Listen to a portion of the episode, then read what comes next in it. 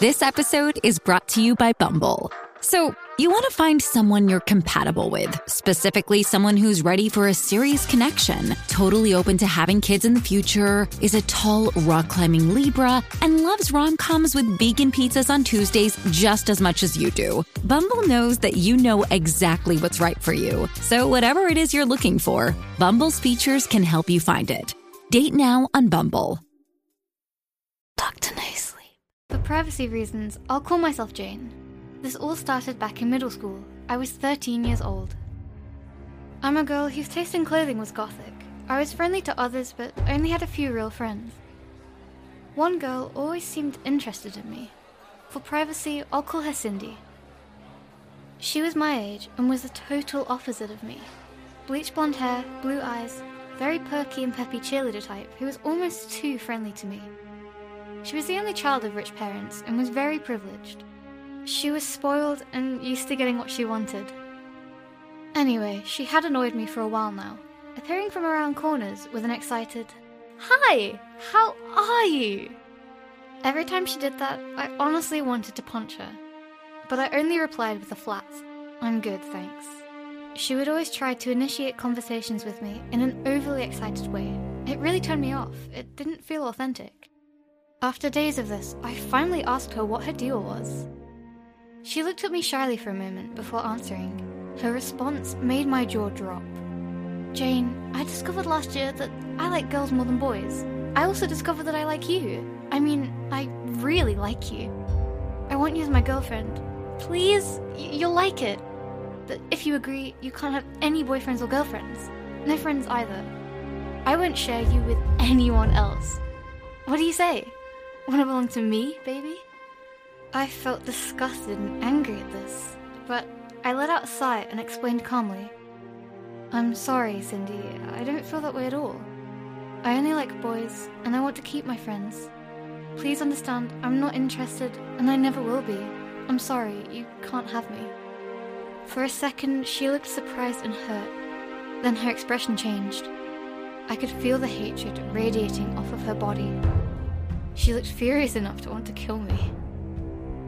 She got in my face, her voice low and menacing.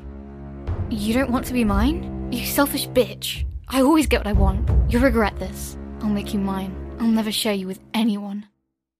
If I can't have you, I'll make your life a living hell. You'll be sorry.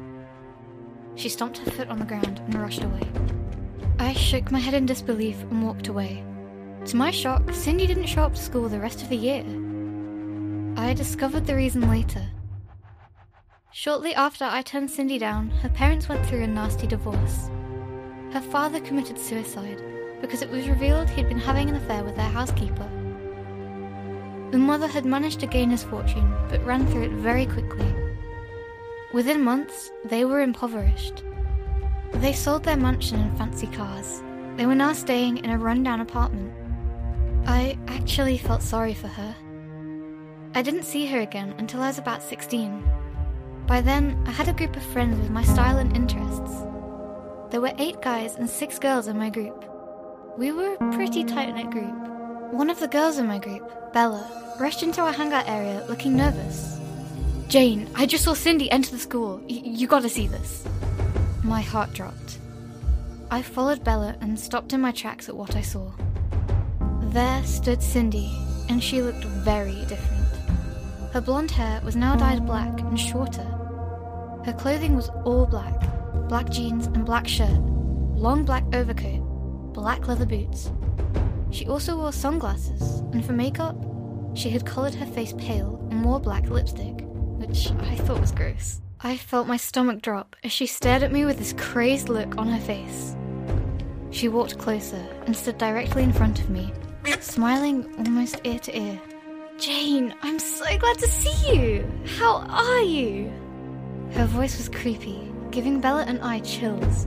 Cindy looked at Bella and frowned. Who's this? A friend of yours, Jane? What about me? Us? Don't I matter? Bella ushered me away, calling out to Cindy. Stay away, you freak! She stood staring at us as we walked away.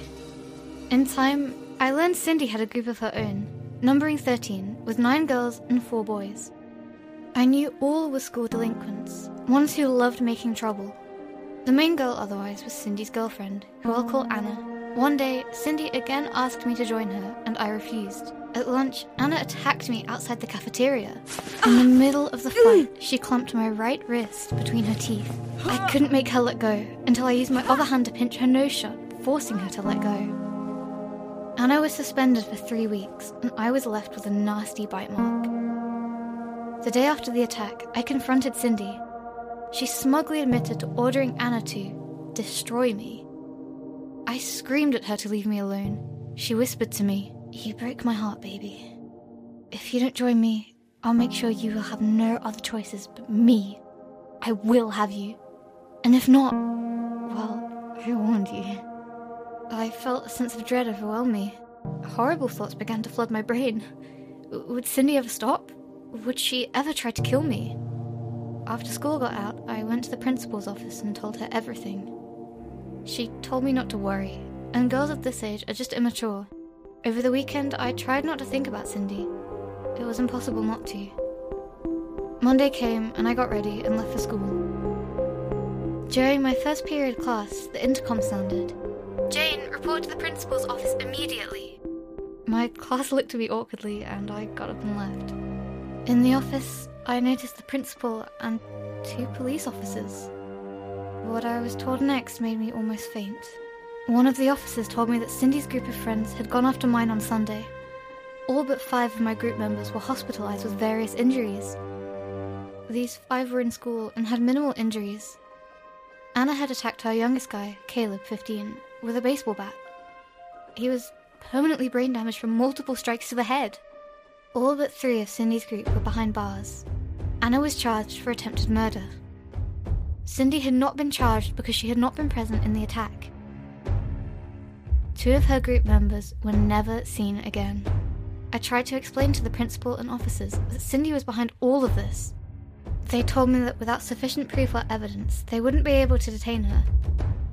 As of now, none of her friends ratted on her. After the morbid conversation, I was permitted to leave. I went to lunch and met up with my remaining group. I saw Cindy on a bench, obviously waiting for me. She got up and approached me, smiling. See, baby, you should have agreed to be mine. Eight innocents are in the hospital because of you. My group is mostly behind bars. Take a hint. I want you, and I'm having you. How many more do I gotta destroy, baby? Do I gotta target your family too? I wanted to rip her head off, but calmly I replied, Sorry, I don't like psycho bitches. Do me a favor, huh? Go to hell and drop dead. I turned around and started to walk away. Then she called out my name. I glanced back and saw her with her head down. Her hand was in her coat looking for something. She used the other hand to remove her sunglasses and looked at me. Black mascara flowed down her cheeks, and she looked very furious. She took her hand out of her pocket, and it revealed a huge hunting knife with a five inch blade. She screamed at the top of her lungs. I will never share you! She lunged at me. I sidestepped just in time. The knife got caught in my jacket. Moments later, Bella and her boyfriend Steve tackled Cindy to the ground. Steve was a football player who was also into wrestling. Bella, it turned out, was a black belt in judo and taekwondo. They pinned Cindy to the ground until the visiting policeman rushed over and took her into custody. Because of her obsession with me, she'd been placed into a mental hospital. I thought all the drama with Cindy was over. Years went by, and I was 20 years old. My parents and I moved to a new town in our state of California. I was a student at the nearby community college. I thought I was safe, but all that changed. My parents and brother went out for the day on an errand, and I decided to stay home. I was in my living room watching TV when our house phone rang. I sighed and answered. It took me a moment before I recognized the voice of Cindy's mother, Claire. Jane, thank God I remembered your number. I just called the police. Cindy broke into my house two hours ago. I hid in a closet until I heard her leave. The paper with your address and telephone number is missing, and my 44 Magnum handgun is gone. Stay in your house and don't let her see you. I, I wish I was kidding. I. An incoming call beep interrupted her. I told Claire to hold on. I answered the call. Hello? Hi, Jane, it's me. I'm calling from a gas station. I'm on my way, baby. Don't bother with the cops. I'm on my way. See you soon. I slammed the phone down with a scream. It was Cindy's voice. At the time, I didn't have a cell phone and I couldn't call my parents. I decided to run to my bedroom and arm myself. I picked up the aluminium bat I kept under my bed. Five minutes went by, and suddenly I heard someone screaming my family name. I was ducked to the side of my bed listening. The voice got louder and closer. I peeked out my window blinds and froze. Facing my house was Cindy. She was wearing a dirty hospital gown and flip flops. Her hair was disheveled and she looked filthy. I didn't know if she was armed. She was close enough for me to see her psycho expression and red eyes. Jane! Come out so we can finish this, you bitch! A feeling of rage rushed through my body. I ran outside, yelling, Bring it, bitch! I'm armed! What do you got? I crossed the street as she began to reach in her pocket. I swung the bat, hitting her knees, making her drop. She laid motionless on the ground. I then heard sirens. Two police cars pulled up to the scene. They took Cindy into custody. As they lifted her up, a loud metal clunk rang out. On the ground was a 44 Magnum handgun. The cops immediately confiscated it. The last time I ever saw her, she was laughing at me the entire time they detained her. I never told my family what happened. In court, Cindy had confessed she was going to use the remaining bullets to kill me and my family. Recently, I learned Cindy was killed by an inmate after an unwanted advance was made. I honestly wish Cindy had gotten help when she had the chance.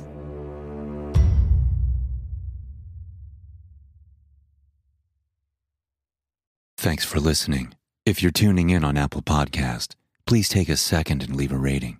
Also, don't forget to check out my animated horror stories on YouTube. Just search Dr. No Sleep in the search bar to find my channel.